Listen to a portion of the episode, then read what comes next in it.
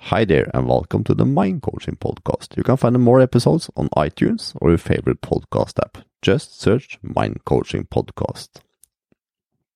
I'm your host, Frank Nilsen, a Norwegian success mindset coach, who alongside this podcast help business owners and sports people develop the mental skills they need to excel in stressful situations, achieve consistent success, and, and attain peak performance. Since I started making podcasts one year ago, I have the honor of, interview of interviewing some incredible people you can check out after this episode. Former Harvard professor Dr. Jordan B. Peterson, Russell Foster, he's a professor in circuit neuroscience. Professor John Ratey, he's a professor of medicine at the Boston University and a best-selling author. Chris Voss is a former lead hostage international negotiator for the FBI. Uh, Colin O'Brady is a two-time world record holder for Explorers Grand Slam and seven Summit Speed records and many, many more. In this episode, I talk about regrowing human body parts with Professor Dr. Stephen Badilak. Dr. Stephen Badilak is a professor in the Department of Surgery and Deputy Director of the McGovern Institute for Regenerative Medicine Dr. Badylak has practiced both veterinary and human medicine, and he holds over 50 US patents and 200 patents worldwide. He has authored more than 250 scientific publications and 20 book chapters. He has served as the chair of several study sections at the National Institute of Health. And lots more. You can read more about Dr. Stephen Badylak. In this episode, we talk about what is Matrix and how did they discover it, what is regenerative medicine, how does it work, how did they discover it? Was it a coincidence? What is stem cells and how do they work together with the matrix? Can matrix be used together with CRISPR, the, technique, when it comes to different diseases? Osteoporosis and the people that have uh, their muscles growing back and fingertips growing back. I really enjoyed this episode with uh, Dr. Badylak. He's uh, truly informative and a extremely intelligent uh, man. So Thank you so much for listening and uh, enjoy this episode with Dr. Stephen Badylak. Stephen, can you please uh, can you please uh, tell the listeners of uh, how you came into how you came into this uh, profession before we get into Matrix and what you're actually doing? That's an interesting question because the uh, the the field of tissue engineering and regenerative medicine didn't even exist 30 years ago. It just Matter of fact, the, the, the term tissue engineering was coined at a meeting, I think it was in 1987.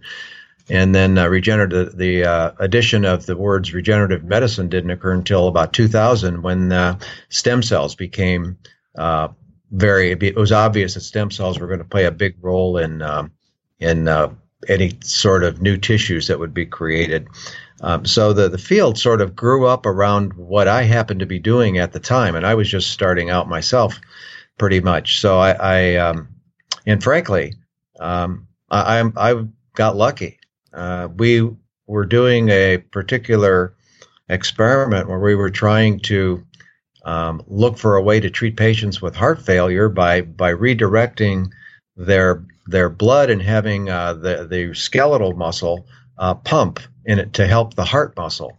And uh, then we started learning that uh, the the tissues were changing, and the materials that we were using for the for the tubing, which were natural tissues, um, could actually morph or change into uh, blood vessel like tissue. So we started asking questions how is this happening? And it fell right in line with tissue engineering. So sometimes it's better to be lucky than good. You just uh, right place at the right time.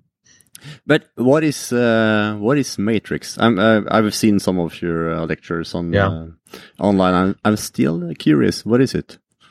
Right. So so uh, the easiest uh, way to think about the um, extracellular matrix is.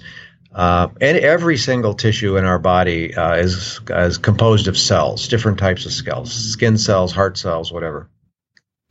Every cell um, secretes or, or releases uh, material around it. It's sort of like building its own house. It it it has molecules that it likes to live in. The heart heart matrix is different than say skin matrix or brain matrix, but every tissue has matrix. And as it turns out, um, th- this uh, extracellular, meaning outside the cell matrix, um, used to be considered uh, it had to only have a structural function. It was it, everybody thought its job was to hold things together, uh, to provide for shape and form and strength of tissues. Um, and but now, if uh, anybody that works in this field at all understands that it's actually loaded with signaling molecules, and it's it's a medium that uh, adjacent cells use to talk to each other. So it does have a structural function, but probably more importantly, it has an instructive um, function uh, that's that tells uh, cells what to do. Uh, you know, when you lift weights, uh, you know you should uh, the muscle cells should get bigger. Um, when you get injured, you should um, have these sorts of modifiers for the inflammatory response. And so what we what we learned to do was uh, decellularize a tissue, or to take all of the cells out and only leave the matrix. So we we ended up with a material that was full of structural and functional molecules that uh, have a lot of uh, useful medical applications. Uh, how do you extract this? Uh, this uh, the cell. Yeah.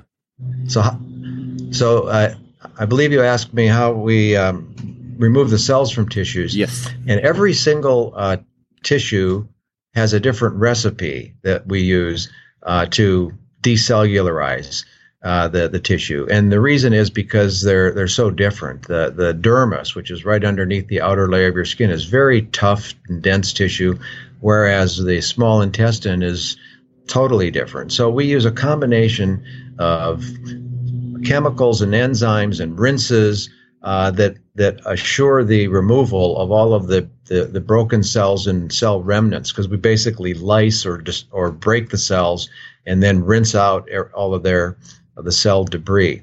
Um, and the goal is to use as mild a, a method as possible so that you don't damage the remaining matrix. You get rid of the cells, but you want to leave Mother Mother Nature's version of this scaffold material intact.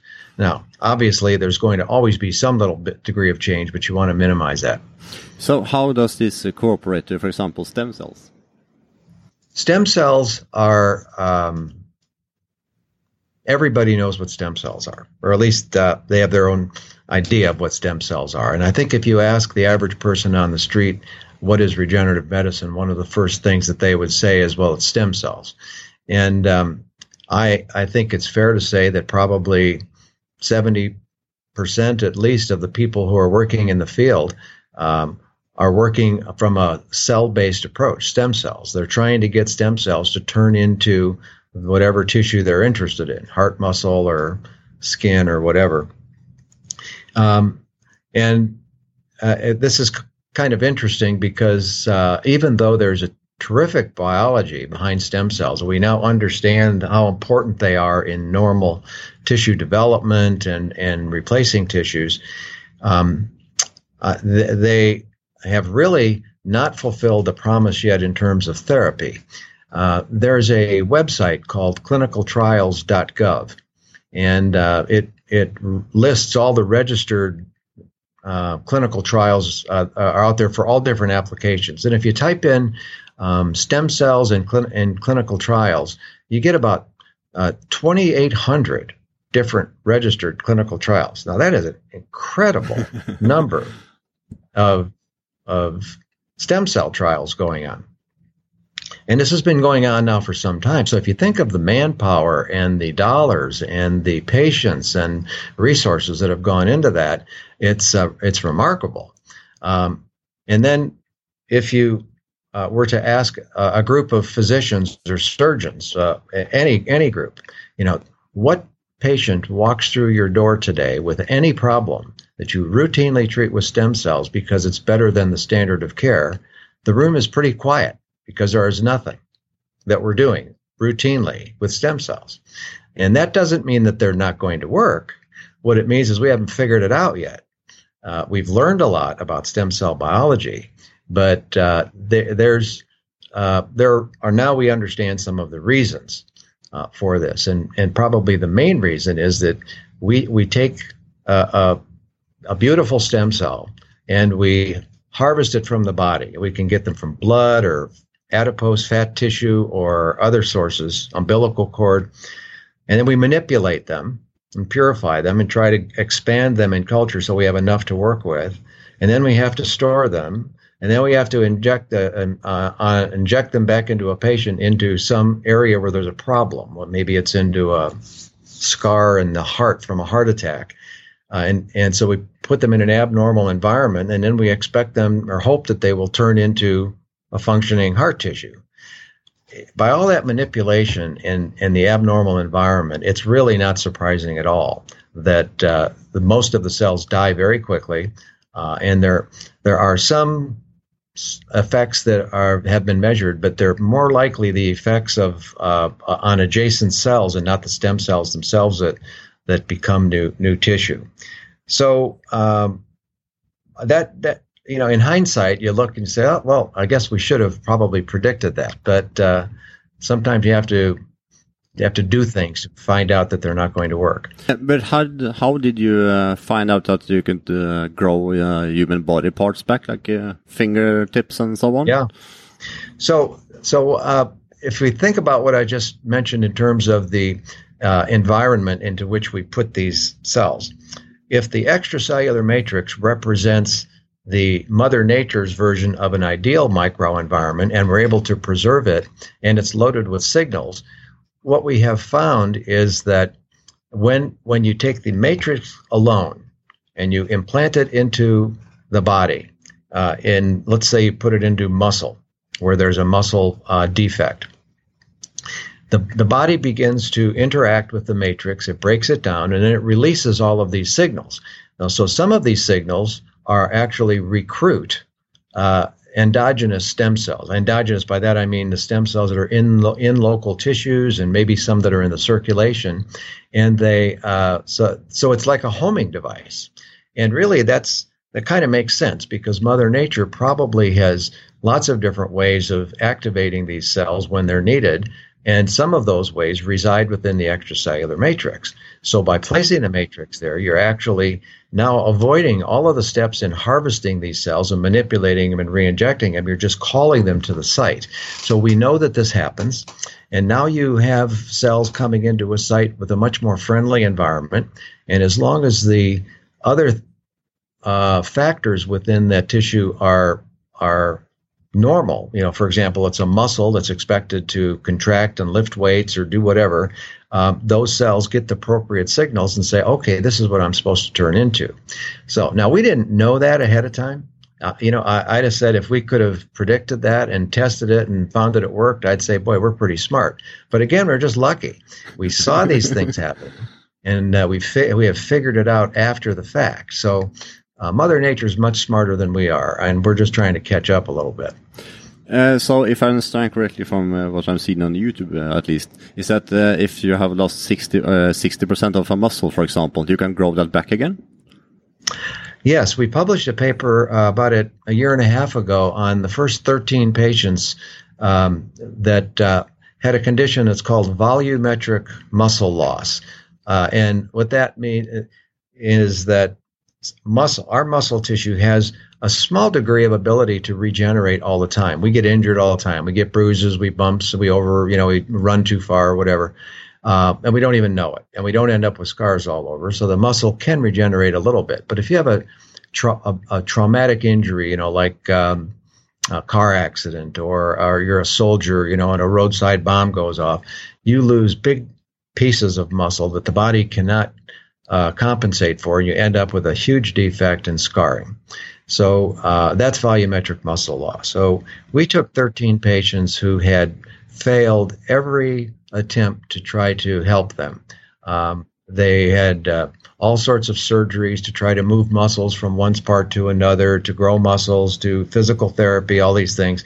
And um, they failed all of them. And most of these patients were ready to amputate their limb because they just could not use them. They, and they, they were really struggling. And uh, we showed that we, we um, were able to grow back about 30 to 35% of the muscle in on the average for these. Some of them, you know, better than that, but every single one of them improved their quality of life. They now had enough muscle tissue so that they didn't have to walk with a cane or they could, wow. didn't have to be in a wheelchair. Or they could take steps without uh, you know help. And so we made a difference in their life. And it's not a perfect solution, but but it's a step in the right direction. And I saw some uh, results that uh, one of them had almost 300% improvement or something, if I remember correctly. Yeah, yeah, one guy. Yeah, well, you know, it depends on where they start from, but mm. uh, we we did this study right, and um, so we're what we'd like to do now is to follow that up with a multi-center study uh, to show that you know, hey, this isn't just uh, one place that this make this stuff work. It's got, but you have to understand the science behind it. It's more than just sticking this the, a material into a defect site and and then forgetting about it. It you, you've got to understand the biology, understand the importance of physical therapy along with it uh, and so forth. But it, if you understand the biology, it works. Yeah. From what I can remember from uh, from the video is that they had physical uh, therapy 24 to 48 hours after accident. Yeah, that's pretty remarkable, isn't it? I mean, if you see some of these patients, they have huge defects. You know, they'd be missing half of their thigh. Hmm. And uh, so they have a major surgery, and then we're asking them to do rehabilitation, and not just passive rehabilitation, uh, between 24 and 48 hours later. Now, conventional surgeons and ther- uh, uh, physicians would say, "Oh, what? Geez, let's let them recover. Let's give them six to eight weeks. Then we'll start worrying about physical therapy." But if you do that, then you you miss the opportunity because the cell the, the material's degraded. It's recruited the cells that are waiting for signals to say, "What should I turn into?" And if you don't do anything, then they just say, "Okay, I guess you don't need me," and they turn into some sort of a loose adipose tissue or something else. So that's where the biology comes in uh, as in with the surgical techniques. So. Wow. Uh, a while back, I had uh, a guest uh, that is an Australian guy, and he got bit by a shark. Uh, the shark bit off his uh, hand and one of his legs. and since he was in the Australian Special Forces, he was trained to uh, think about the mental part that uh, when he got some obstacles, he started to train immediately. So when he woke up from coma, he immediately started working out. And he was back as a diving instructor, I think, after uh, six months, nine months or something. So he said that some of the reason that he got back so fast was that, he, was that he started to train immediately after he woke up from coma. So in some way, he did what you were saying about the physical training. Yeah, yeah, you know, and uh, you know, growing back um, limbs uh, or hands or digits and stuff is is a a whole nother level, and it but it's an interesting level because, uh, in my opinion, the field of uh, regenerative medicine should be uh, interacting much more with the field of developmental biology uh, and even immunology. Then part of the problem is that specialists in these different areas tend to um, they, they, they get they don't like to stay in their comfort zone you know so they, they don't want to reach out to other other specialties because they don't they feel like they don't know anything when really the biggest advances come from uh, sharing ideas mm. and in my opinion if we don't understand how normal development occurs uh, in in tissues and organs and limbs and everything, um, then I think we're we're really handicapping ourselves and coming up with strategies to regrow them in, from regenerative medicine standpoint. So I think there's a lot to be learned, and uh, we need to do more of this. Uh, how many studies uh, are being done in your uh, field? You said that it was uh, quite a large number in stem cells, but uh, how many is it in your kind of field? It, it, studies for what, which kind of studies are you uh, asking? Um, uh, growing uh, limbs and human body parts back, for example. Um, well, there's there's lots of studies going on in, um, uh, for example, non-healing skin wounds, skin ulcers. Uh, you know, the idea would be, okay, look, can we just uh, stop whatever's going on and, and instruct the body to regrow normal skin over this. There's there's quite a few of those. I couldn't even hazard a guess, but it, I wouldn't be surprised if there's hundreds of studies, particularly if you if you look worldwide. So that's a very common application. Now that's a lot different than growing back um, brain tissue after a stroke, uh, and and there are stem cell therapies going on for that. Uh, uh, but I, they're they're having the same problem, you know, that I mentioned first, is mm. that uh, the the cells don't survive. There are also um, studies going on in how to salvage or to regrow portions of the heart after a heart attack. Um, and and uh, the, each of them has a different approach. You know, some use straight cells, others use combination of cells and biomaterials. Uh, there's a very interesting study going on with the, the material that we work with, this extracellular matrix, um, that is uh, put into a, a, what we call a hydrogel form. So it's a liquid at room temperature and it turns into a gel at body temperature, and it's being injected into uh, the area of a heart attack in patients um, after the, after they've had their heart attack, and it's just in a phase one trial now. But as I understand it, the results are going pretty good. It's not my trial; it's someone else's. But it's uh, uh you know, so there. Are wow, we're trying. We're trying to. We're into a lot of different things. Yeah. Wow, how far away do you think we are on the heart attack matter? Well, uh, the the um, company is called Ventrix. Uh, they're they're located in San Diego, and uh, as I understand it, you know they're uh, close to completing their phase one clinical trial, which then would allow them to go into a phase two trial, which would be more patients. So uh, it takes takes a while for these sorts of things to get through the regulatory process, uh, but um, you know, I guess the answer is patients are being treated right now, but it's not it's not widely available yet, and we need to we need to finish the studies and show that they're uh, that uh, it's it's as effective that, that it truly is effective. Uh, that's what studies are for. Uh, you also in the same study talk about uh, in your presentation. You also talk about uh, removing the colon because of acid reflux or cancer. And then you also talk about how you can use your kind of therapy to not remove the colon. Uh, can you talk a little bit about that one? Yeah. You talk about cancer in general or the colon study? The, the colon study. Yeah. So um, uh, there's a lot of problems in the colon.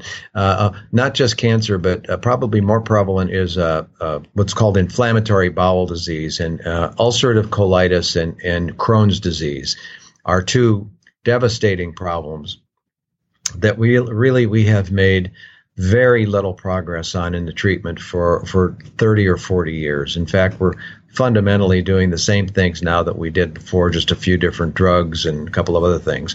But we've not We've not done anything to really cure the cure the problem. So uh, we talked about one thing that these uh, extracellular matrices do in recruiting stem cells.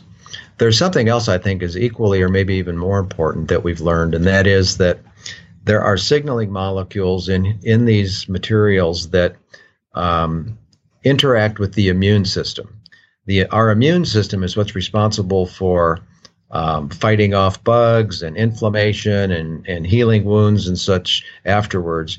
Uh, so we need it, but uh, it's got we've got to be able to turn it off. You know, it's supposed to do its job, stop, and then let you know go back to normal. And if you can't go back to normal, at least leave a scar there to hold things together. Now, in in conditions like inflammatory bowel disease, for whatever reason, the inflammation doesn't turn off. Uh, it just continues. And when, when we learned that one that that the matrix has signaling molecules that actually can turn off uh, or at least suppress the inflammatory response, um, we we have begun investigating its use in in um, conditions like ulcerative colitis.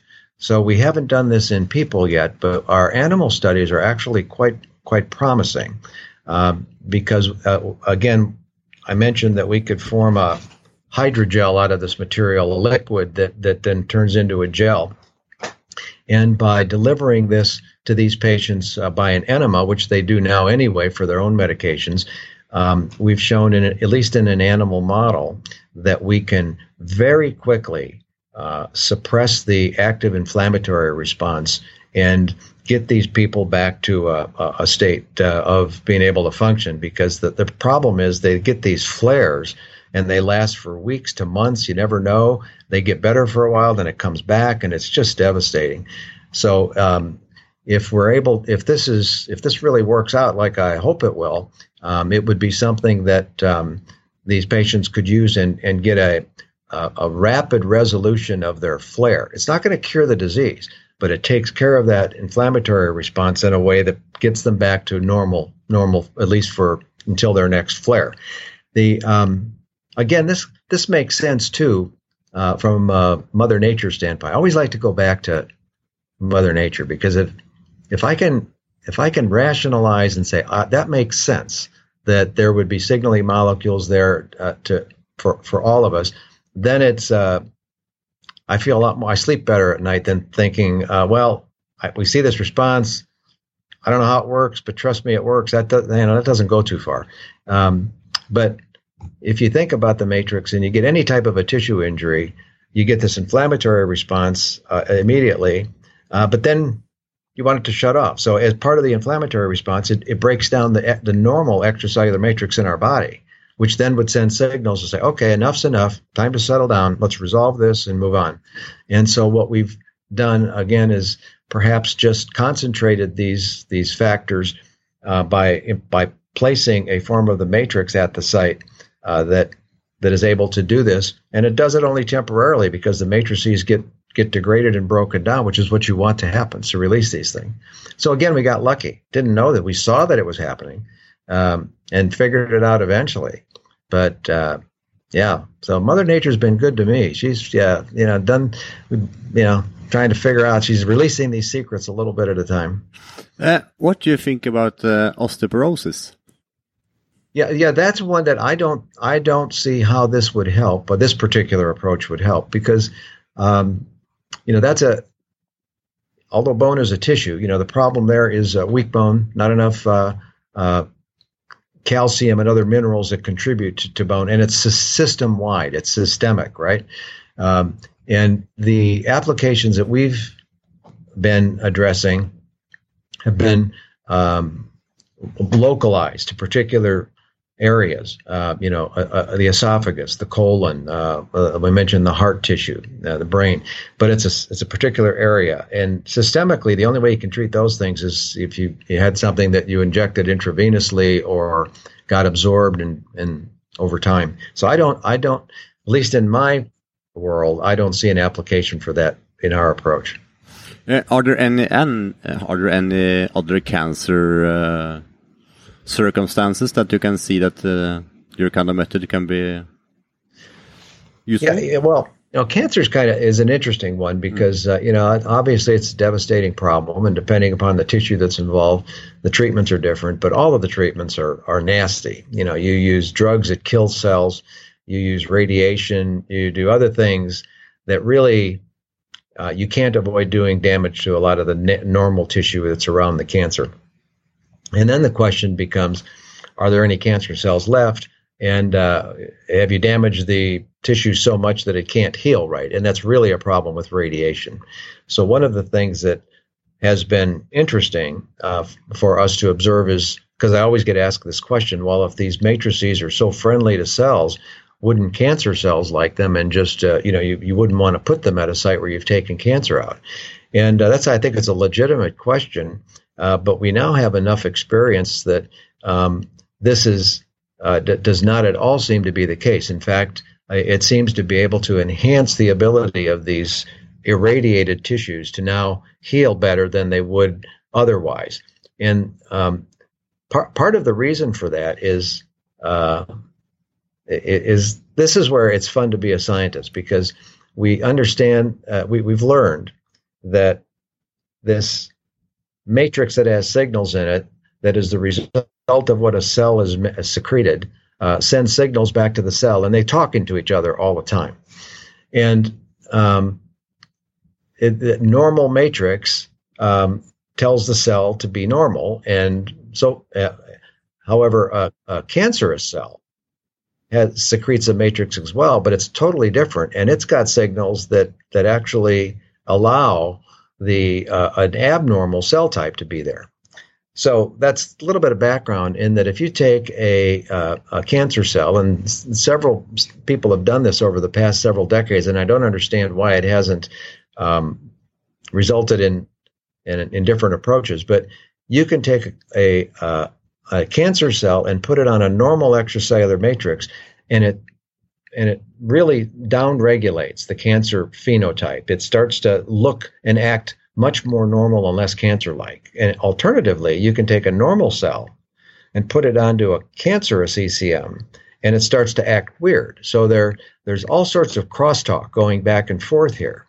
So uh, that, that, as background, what that means is that if you um, have had surgical excision of a cancer or radiation or chemotherapy, and you put an extracellular matrix in there that is from normal healthy tissue, which is what we always do, um, then even if there are cancer cells there, they're not going to find a friendly environment for, for growing cancer. In fact, you might even do a little bit of good in, in terms of changing them towards a more normal state if there are any cancer cells left.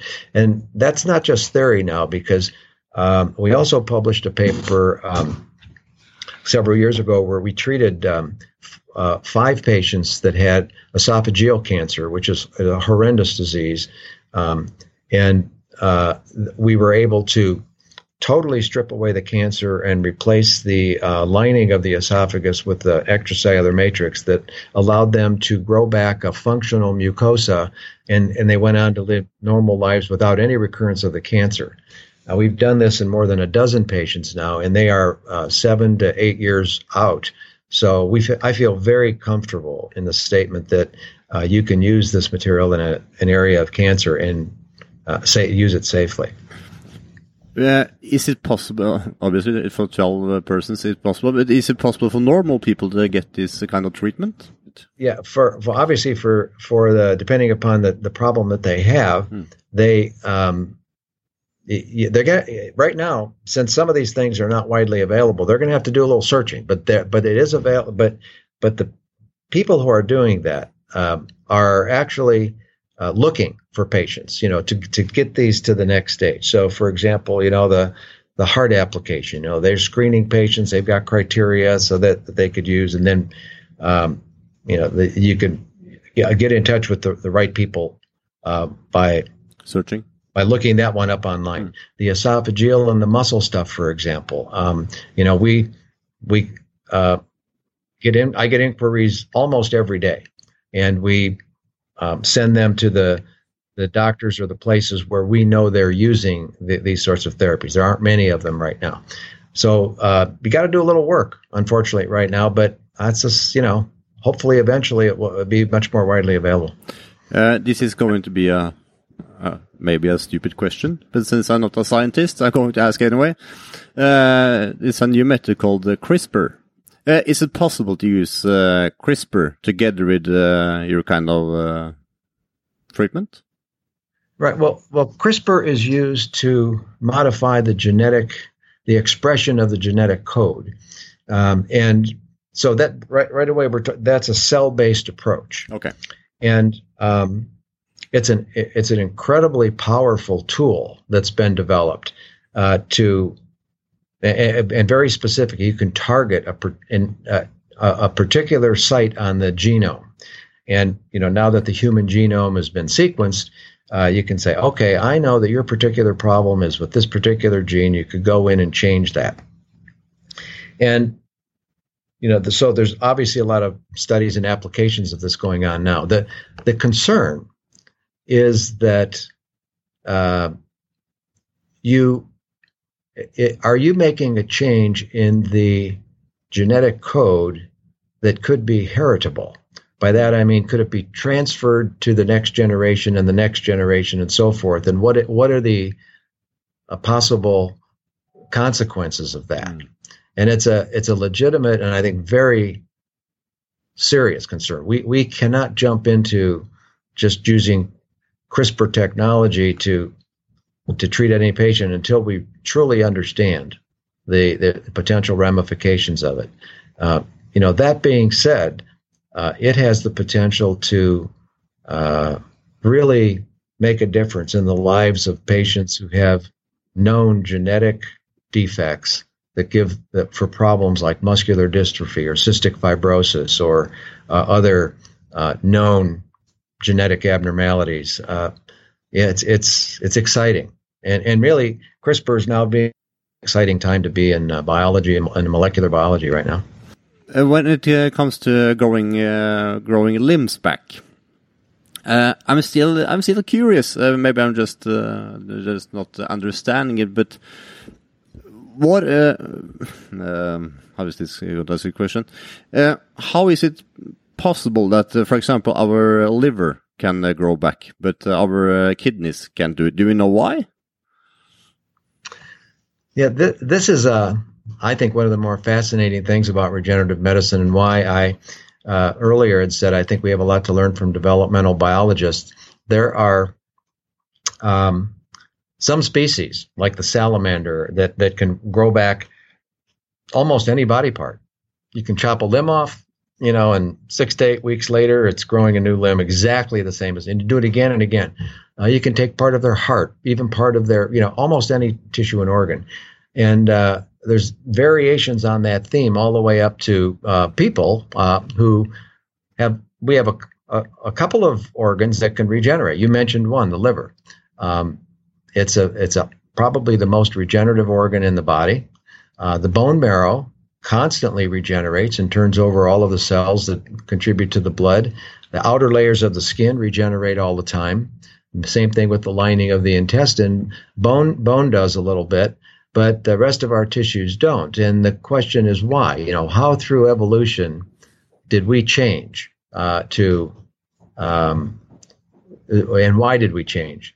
And um, one of the theories is that at some at about 16 to 18 weeks of gestation in a human, uh, our immune system develops. And it's at the same time that we lose a lot of this regenerative capacity.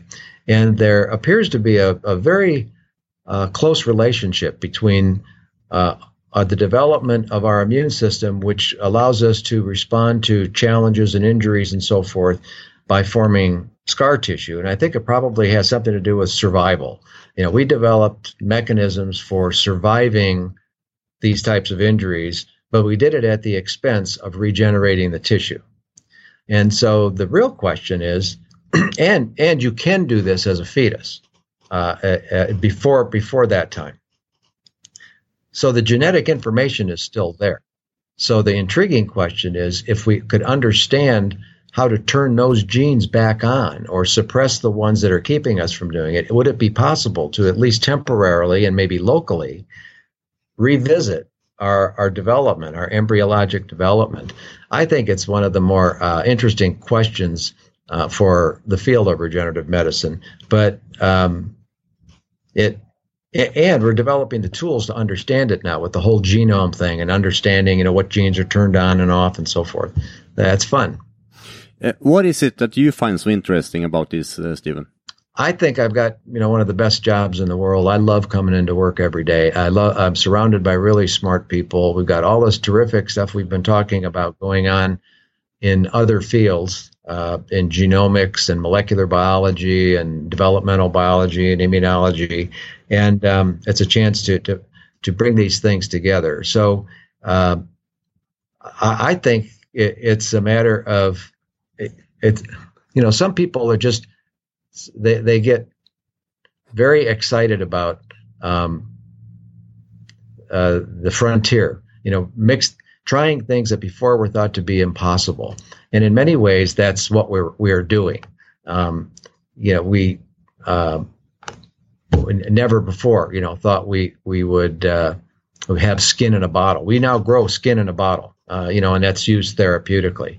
Uh, we, have got uh, these stem cells that we can change, uh, manipulate their genome on. I, I think it's a terrifically exciting time. However, that being said, I think we've been at this now about 25 years in regenerative medicine, and um, you know there are certain things that the original approaches that uh, I think have very limited clinical ap- uh, potential.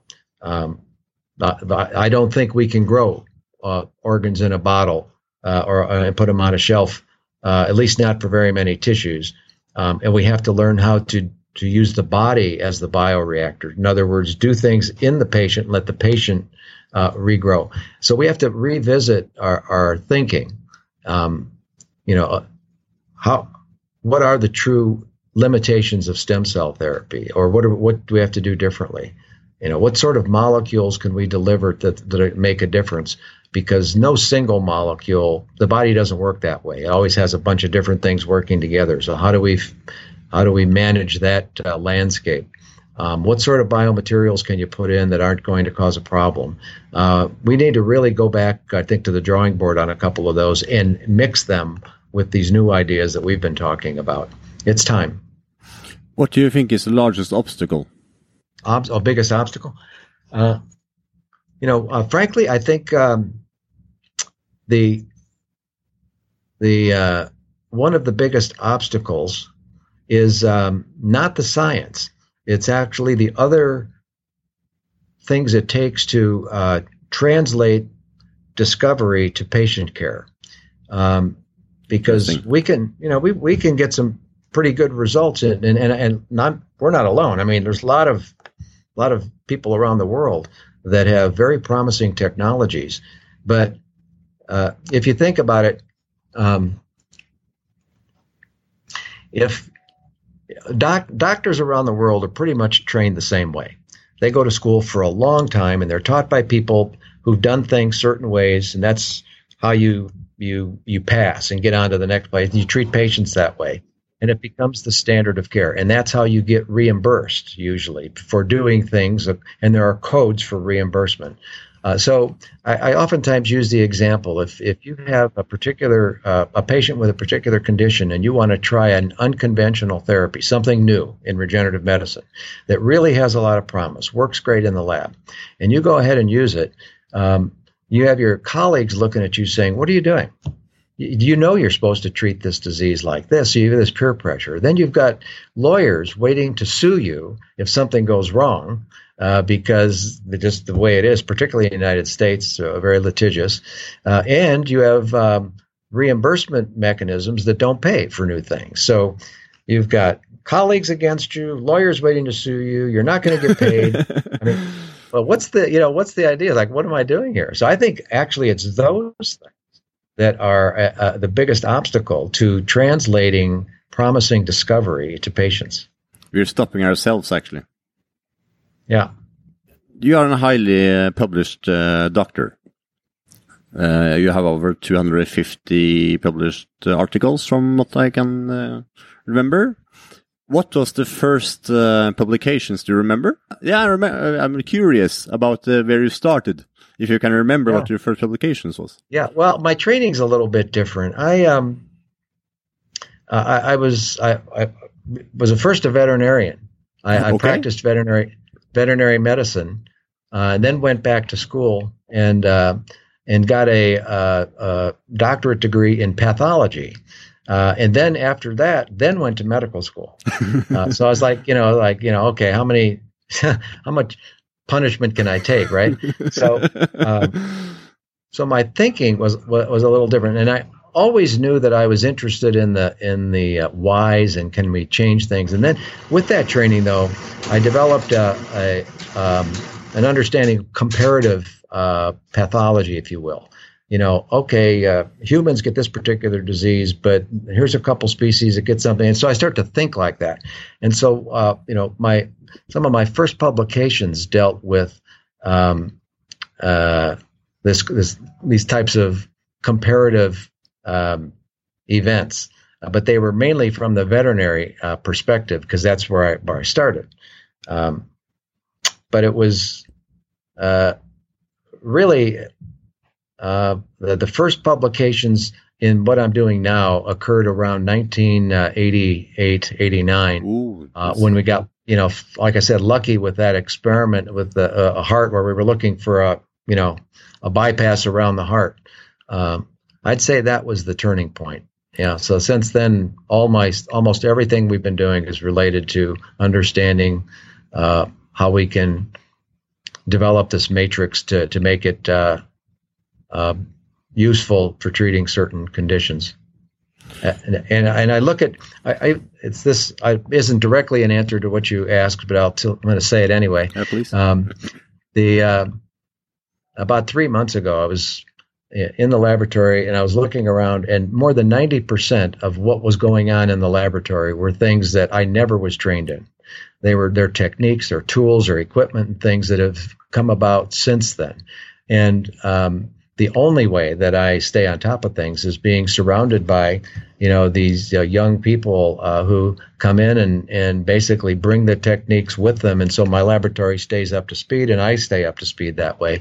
But I don't know, you know, if I was out there practicing seeing patients still, like I, I saw patients for 16 years, if I was still doing only that, I don't know how I would keep up. I wouldn't be able to. So it's, you know, it's, uh, it's really hard uh, to, to, to keep up with science.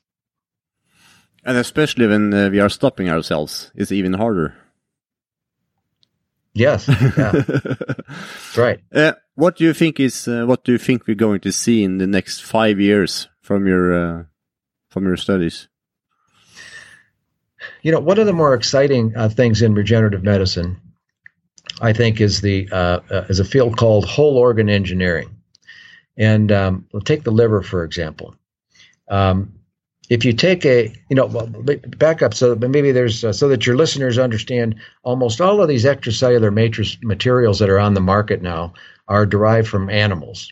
Uh, they're they're a byproduct of the agricultural industry. And the only way that we can get away with that, and this is something else we figured out, is that um, the extracellular matrix molecules are so important and so common that they've been preserved through evolution. So that your extracellular matrix is much like mine, like a pig's, like a, probably like a dinosaur, you know.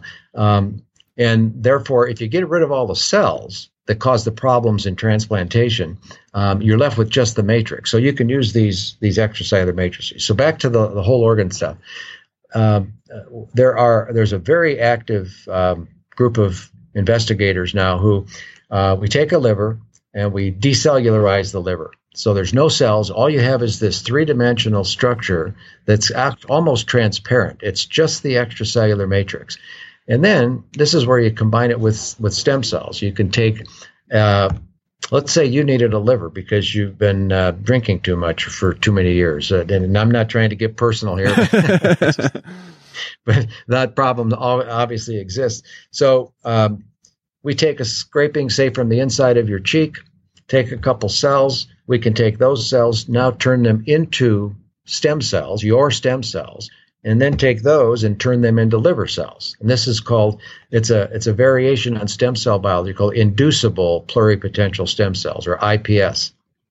And so we can take your stem cells now and repopulate that three-dimensional scaffold so that uh, we create your liver, a new healthy liver. And then then, of course, we've got to figure out the surgical technique to hook the plumbing up, and what do we do with the old one, and this sort of thing. But it's really an exciting uh, uh, potential solution to the whole organ uh, donor type problem, the shortage. And if, if that happens, obviously you would not have to be on immunosuppressive drugs, so we get rid of all of those problems as well.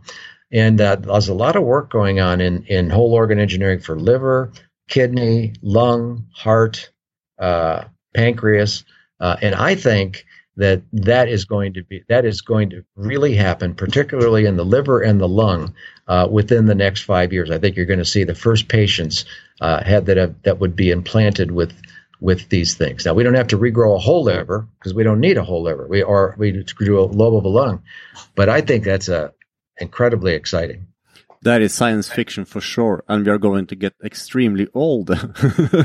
yeah, yeah, right. if we right. can change, if we can change everything, we're going to be old. So we're going to be a lot of old people now. Yeah, I know. Yeah, and you know, I'm going to be one of them here shortly. So, the uh, you know that that brings up the, the ethical question too. You know, uh, how far do we go with this stuff? You know, I and I I always like to start a talk by saying the goal of regenerative medicine is not to extend the length of life, uh, but but rather the quality of life. You know, so that uh, it, however old you, you you are going to be, or when you're going to die, you know, you feel good up to that point. You know, a very short, quick exit, as opposed to these debilitating diseases that we just can't treat right now. Um, so it's quality, not quantity, in my opinion. So it's one last question, uh, doctor. If I cut off my finger, if I cut it off in an accident, uh, what do I do to grow it back again? Do I fly over? Fly over? Well, what do I do? You know, there, there was a patient that uh, got an awful lot of publicity, and uh, uh, he's probably that patient probably has accounted for thousands of emails that I've received over the years, and uh, what he did was chop off the tip of his finger, and uh, um, about half of the last, you know, your last uh, phalanx, uh, dig, uh, phalanx there, uh, at the you know distal to the last knuckle. Um, and it basically grew it grew back. He treated it with this material because he was related to somebody who worked in the lab and got his hands on some material, and uh, I had no idea bastard. about it. Yeah. So as it turns out, we you know there's uh, a couple of people who are, are actively doing that, uh, treating patients like this, and as long so with the digit, if you've if ba- uh, really I think what it comes down to is if you've got the base of your nail left where the stem cells are for for the for the, the fingernail. Um, there's the potential we could really get pretty good results with it. It surprises me, you know. I uh, but we can't can't regrow back a, a knuckle or a joint. Okay. Um, so the tips of fingers we seem to be able to help a bit, um, but uh, it's not magic. Uh, it's not pixie dust, as people like say. It, it's there's really some science behind it. We talked about some of the things that would happen there, and it sort of makes sense. Thank you so much for your time, uh, Doctor. And uh, was, you're welcome. It was, welcome. Uh, it was truly informative, and uh, I think we're living very in uh, in a time that everything is happening so fast. So yeah, I'm curious to see where, where we are in five years and how old yeah. we're going to be. So uh, yeah, you don't you don't ever want to need what I do for a living. that is for sure. okay. Thank you so Good. much for your time, doctor. You're welcome. Yeah. You have a good evening. Yeah, you too. Bye bye.